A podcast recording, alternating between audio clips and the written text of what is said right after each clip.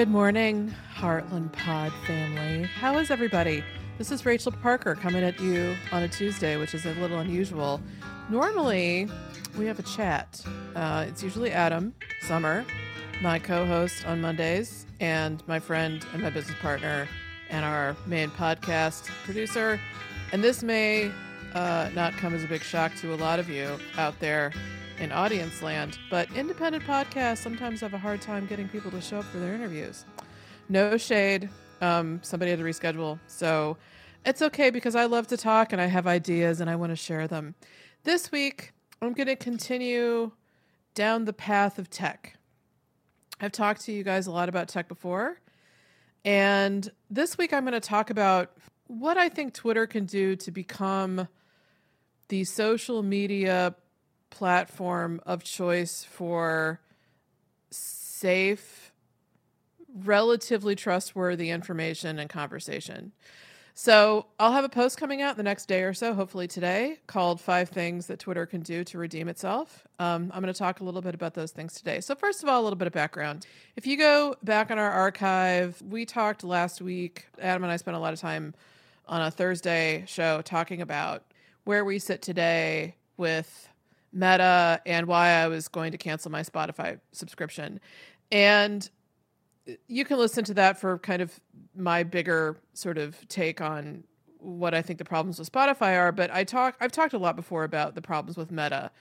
And I don't think as a platform, I, I don't think there's any way for Facebook to backwards engineer its platform to make it not a place where fake information can flourish. And just just to show how evident that is, this Canadian trucker convoy that everybody's talking about, there's really good evidence and lots of information online. The Guardian did a really good piece last week that a lot of the people who are partaking in that, participating in that protest, are not necessarily there because they believe in body autonomy. They're there because they don't believe the pandemic is real. A lot of the kind of QAnon participants in the convoy and who showed up to the protest, maybe on foot, maybe to help the truckers out, maybe to donate money and so forth, are being then directed to third party sites where they're selling like survival equipment. So basically, like Alex Jones, like basically, like a lot of the people that were involved in sort of making money off this protest are Alex Jones like actors or people who legitimately believe in QAnon. And it took Facebook like 10 days or something to take the page down, to take the main like trucker convoy page down. And so that's just another example of how no matter what Facebook says it's going to do, it's not really going to do anything. And YouTube is another bad actor when it comes to the dissemination of fake and bad information online. That's another company. And of course, Google slash Alphabet is their parent, its parent. And do I think that Google is going to risk, and I'll, I'll spell this out more in the blog post that I write, but it costs a lot of money for Google to run YouTube. And I don't think they're going to do anything in, earnest to pry people's attention away from that platform either. So if they have content that's performing well, it's going to take them a long time to even if they were under the let's just say under the best of circumstances that under its current business model does it have the infrastructure to keep an eye on the amount of content that comes onto the platform every day? Flag bad content review black bad content take down bad content qualify bad content like all this I don't think they do. And the question is like, how do you again, we're talking about reverse engineering. So the, the, the plane's in the air, it's already taken off the runway, it's in flight, you know, four miles above the Earth's surface. How do you f- service that thing? How do you change a plane when it's already taken off? I don't I don't think it's possible for YouTube.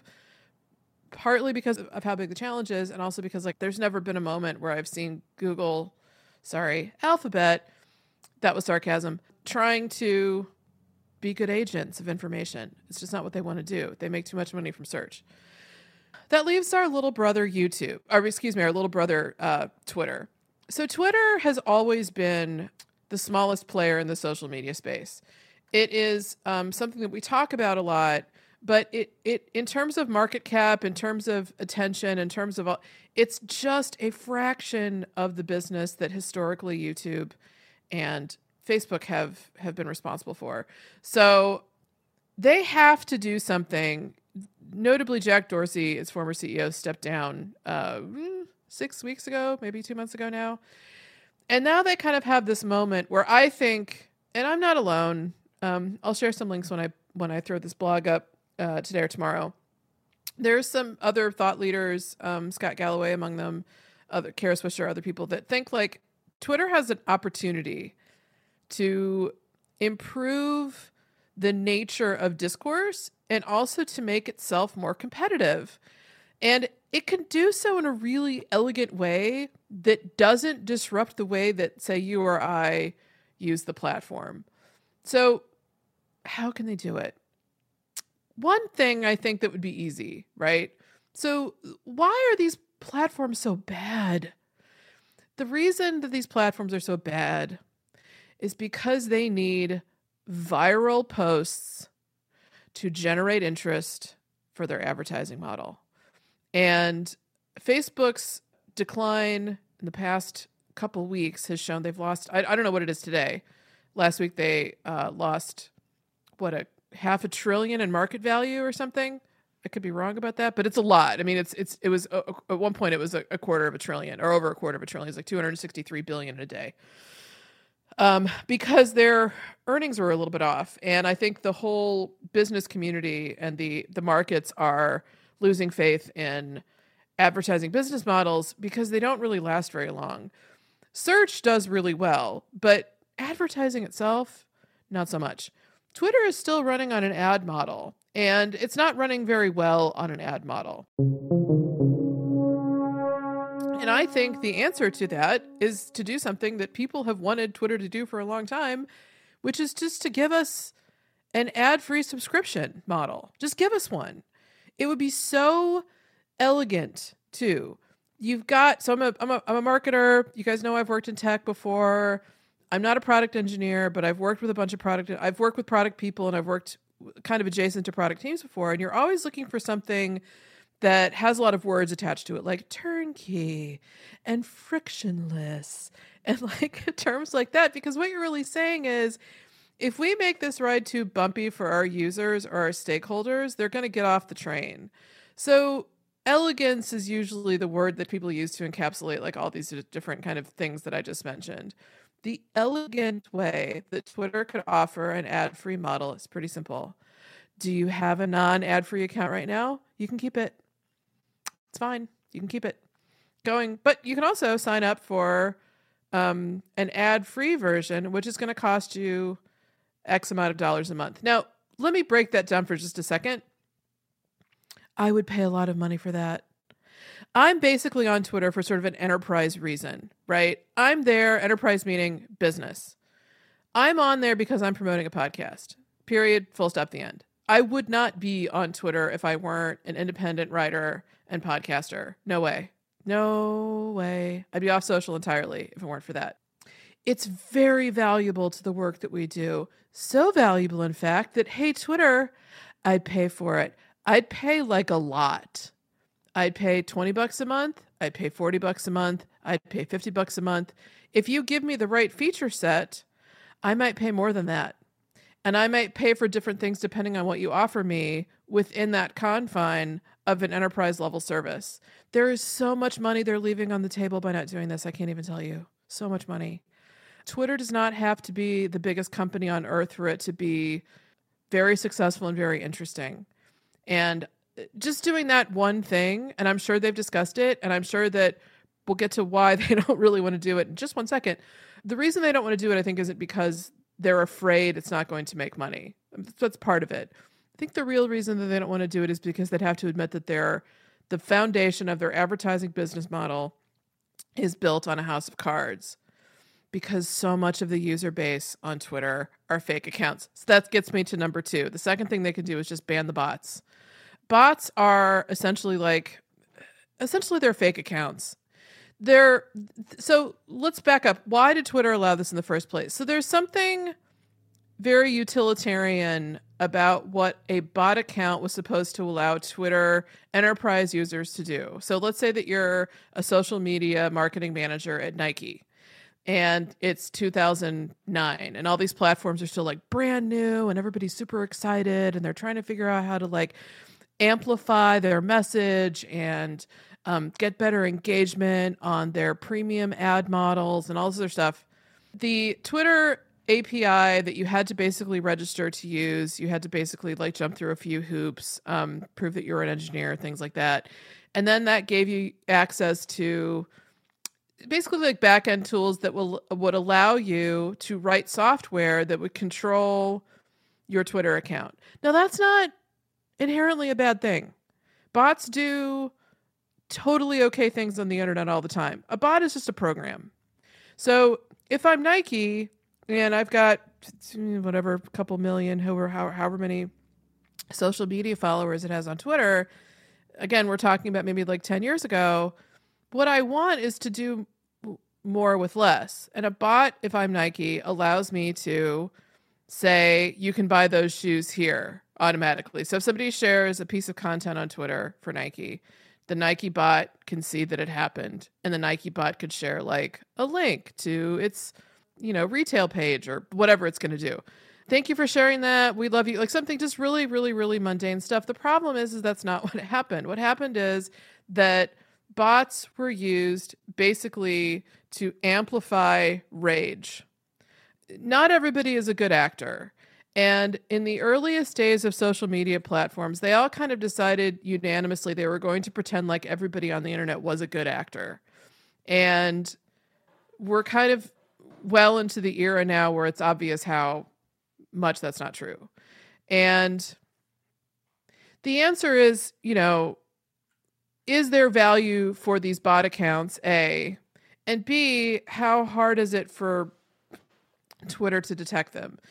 The answer to one, I think, is if you're a bad actor, bot accounts are very valuable because you can do things like if you're the if you're Americans for Prosperity, so the Koch funded super PAC. If you're that company, if you're that organization, it's very valuable to you to be able to amplify fake information about climate change, for example if you're uh, let's just say like an anti-covid lockdown group or something it helps you to amplify messages that say that covid vaccines are dangerous that masks are ineffective and it's easier to do that with bot accounts than it is with actual people. I think that one of the reasons that twitter doesn't want to ban bot accounts is because it's going to make it very difficult for them to generate enough traffic for their ad platform. And as someone who needs to spend money on Twitter to promote content, I would pay more money for an ad if I knew it was going to get land in the Twitter profiles of actual people.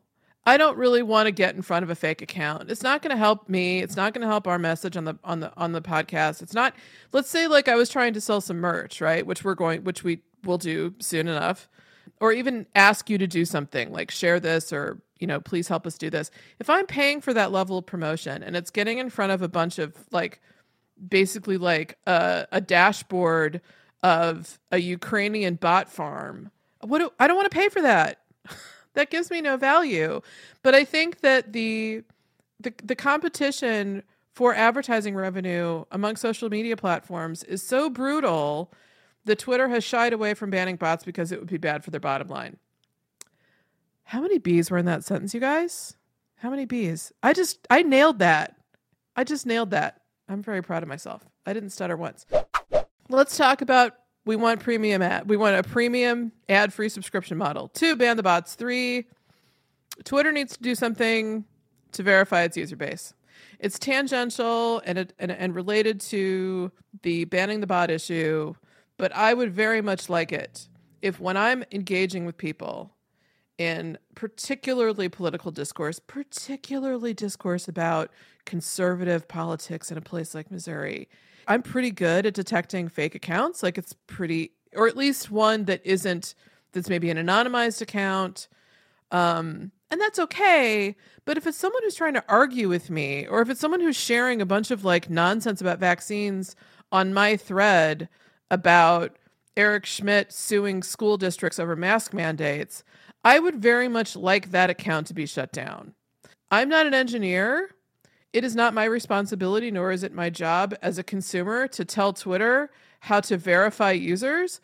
I promise you, as someone who has worked in this in the space of online media and online kind of distribution platforms for a very long time, there are some simple things that you can do that would essentially allow for what I would call like front facing anonymity. Let's say that you're using, let's just use a really extreme example. Let's say that you're an LGBTQ person in Dubai or in India, where you could face very serious harm, if not legal ramifications, for being open about your identity. Let's say that you need to use a platform like Twitter because it's not a video service like um, TikTok, right? So if you're trying to hide your identity, the last, probably the last platform you want to use is TikTok, right? There's a possibility that Twitter could know that you were, in fact, a real person, but you could use an anonymous Twitter handle with an anonymized profile picture so that you can engage with people on Twitter in a safe way for you. But also, Twitter knows that you're not someone just using a fake profile to spread misinformation, to harass people, to take revenge on your ex girlfriend who works for a gaming company. That's a Gamergate reference, in case you missed it. It's like, et cetera, et cetera, right? All those things are, are possible. They would have to beta the service. They'd have to kind of get people interested in kind of signing up and and kind of test driving it.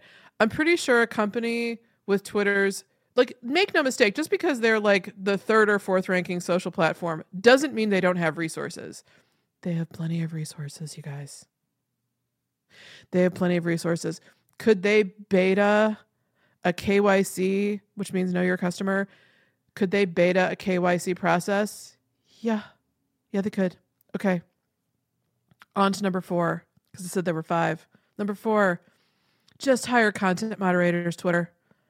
Just go look. Okay, so we're this premium service that leans into an enterprise model where people who gain the most benefit from using our service get to pay for it, period, right? And again, there's many different levels of users of subscription based user accounts they could roll out right? All different kinds of services, bells, whistles. If you're just a, a a, person who just wants to check Twitter and you're just you just want to be an ad free, it could be five bucks a month, whatever. There's so many different ways they could do it. They could then reinvest some of that revenue in hiring moderators. Like every other company in the world, like I had to deal with FedEx today. I am not FedEx's client. The company that I ordered a, a missing piece of furniture from is right? I ordered a chair from Wayfair. It got caught up in the blizzard. Uh, we don't know where it is. Uh, so I didn't give FedEx any money, not a penny. But I was on the phone. I, I got on the phone with them in five seconds. I was contacted two and a half seconds later by one of their people that do the, the search things when there's a missing package. Um, I could tell that the first call was offshore. I was speaking to somebody I suspect who was probably in the Philippines based on their accent. He was lovely. And companies have had to rely on low cost call centers for a long time. I'm not saying that's what Twitter should do. I'm actually saying that Twitter should admit that it's a fucking media company, right? They're a media company. Act like a media company. You know what media companies have? Editors. They have editors. They hire editors. That's what they invest in. Go invest in editors. Go to J schools around the country. Train them up. Find people who have been experienced community managers for online gaming companies, for um, anybody that has a large any any company by the way that has a large online social presence has a community manager. They're called CMs. That's the handle. So if you're Blizzard, you got a bunch of them. Oh my god, you have so many CMs. If you're like a Blizzard or um, like a division of Microsoft Games or something, you have so many CMs. So Twitter can do the same thing. Twitter can hire uh, an entire department of a couple hundred people who just sit around all day and have increasingly good AI that looks out across its considerable volume of posts across the world and go, "Oh Jesus, what's this? Let me figure this out." Okay, let's no, this this has to go. Sorry. I know that there's a lot of people who consider themselves to be thought leaders in the space of social media who say that content moderation is akin to censorship. And what I would say is the newspapers have been censoring their own writers for years by fact checking what they write. The idea that you had that, that the idea suddenly that fact checking and verification is akin to censorship is so dangerous and so anti-intellectual that it kind of makes me a little upset. Especially when it comes from people who should know better, because there's a lot of people that are saying this that are former journal that are I, I call them form I call them former journalists, um, and because they're on Substack now, and yeah, whatever. You know, guys, you guys know who I'm talking about. I'm not going to say their names. Content moderation is not censorship. Content moderation is what companies have done for centuries. It's the practice of saying, is what we're putting out into the world verifiably true or not? If it's not verifiably true, and if it's just opinion, is it dangerous opinion? Do we want it on our platform? They have the right, Twitter has the right, any of these content companies, whether it's Meta, whether it's Google, whether it's Twitter, whether it's LinkedIn, whether it's TikTok, whether it's Snap, that's enough. All of them, when you read their terms of service, are unequiv- unequivocal in their right to take down anything they want at any time for any reason. They don't have to tell you. You know why? Because they are paying for the infrastructure upon which all of the information that you send out over those platforms, like they're paying the freight for these systems to exist. Period. They want to take stuff down, they can. If it's not fair, if you don't like it, then you can move on to another platform, right? That's kind of the idea.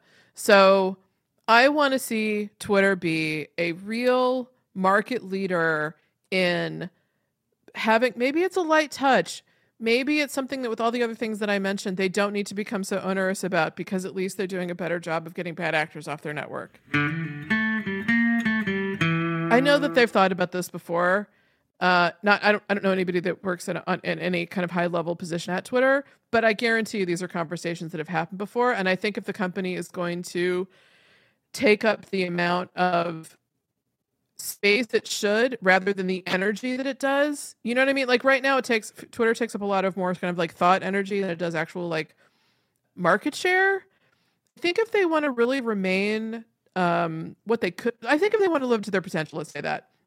As a company for their shareholders and for their users alike, they've got to start thinking about how they're going to treat themselves like they're an actual grown up put on your big boy and big girl pants media company, right? And I think the other my last point is, and I I I, I liked the idea of coming up with five things because people click on listicles and I write listicles all the time and it's always like it's never it's always odds. It's like three things or five things or whatever. So five things that I want Twitter to do. And I just challenged myself and I was like, five seems like the right number. Is there a fifth thing that I want to say? And I thought about it all weekend. And I decided that what I think Twitter, again, because Twitter has always been the place where journalists hang out. And I think one of the reasons that the, the debater on Twitter is so impassioned is because the people that are having it are writers, right? And politicians and thought leaders and intellectuals and smart people that consider themselves to be smarty McSmart pants people. So, what can Twitter do to honor the space that it occupies, which is probably what I was trying to say before. What can Twitter do to honor the space that it occupies? I think they be, need to become the de facto leaders in media literacy. There is so much opportunity because nobody else wants to do it in training people in how to consume information online with a greater confidence that the information they're consuming is real. It's not that hard to do these things. So, for example, if we're going to talk about a company that is getting bots off of its network, that's doing a better job of moderating content, so at very least, fake content, abusive content, um, and I, it's obvious, right? It's obvious when it's abusive, always. I don't mean argumentative, I mean abusive. I really do mean abusive. It's always obvious when that's happening. There are programs in, in, that you can increasingly take in media literacy. There's an ongoing movement that's burgeoning and becoming more popular that media literacy is something that should be taught in schools because the, the internet blew up in a very fast way it, it, and it accelerated faster than we than we could, right? And social media came along at a time when the ubiquity of the internet was only about I don't know, five years old or something. It was still just kind of a, a, a nascent technology in terms of wide adoption. Uh, high speed internet had not been along. And what really kicked it off was, of course, um, smartphones. And it was exciting. I was there. I was an adult. I was in my late 30s at the time. And I was like, wow, this is so cool. It felt very empowering that suddenly anybody with this thing in their hand could be heard in the same way that CNN could be heard, in the same way that MSNBC could be heard, in the same way that Fox News could be heard. And that was so seductive that we didn't really stop to think about like it's the old Jeff Goldblum line from Jurassic Park, right? Just because you could didn't mean you should. And we're far enough now into this era that we've got to admit that media literacy is something that needs to be taught just like any other form of literacy, right? If we teach young people how to read, if we teach children how to read, we should teach everybody how to spot bad information, about how to verify the source of something, about how to prevent your about how to not spread it further. If if it comes to you and you suspect it may be bullshit, you have a responsibility to stop the bullshit in its tracks. But how do you know it's bullshit? Right? So I think Twitter could invest a, a, fair amount of money, which would be trivial for a company of its market share, but it would make a significant impact on the society, right? There are people that are standing by that would be ready to work hand in hand with Twitter to help them do this. There's all kinds of on, like online organizations and um, advocacy groups and so forth who would help them spread what the idea of media literacy what is it? Do you really want to tell me that twitter can't afford a reasonably skilled pr team and hire a division head and call them the head of media literacy and get them on talk shows? Do i really think that twitter can't start a youtube channel and talk about media literacy do I think it would have an impact? Eventually, I really do. Actually, yeah, because I remember when sp- the internet before Snopes existed, right? And Snopes was a mother, a, a husband and wife, who I, I, forget what the original um, internet myth that they busted, but they turned it into a cottage industry, and it still exists today.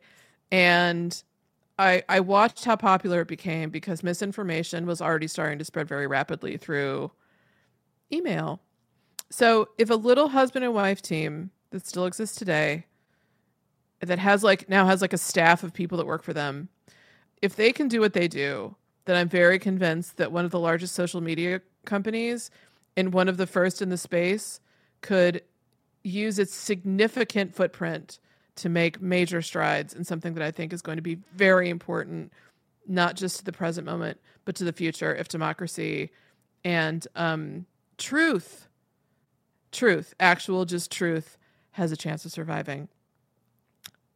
That's where I'm going to leave it.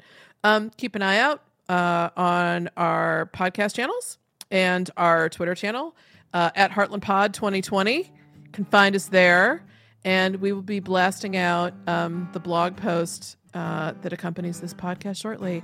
I want to thank you all for tuning in. I hope you guys had a good Sunday. I'm seeing a lot of mixed things out there about the Rams. Interesting. It's interesting. Take care, you guys. We'll talk soon.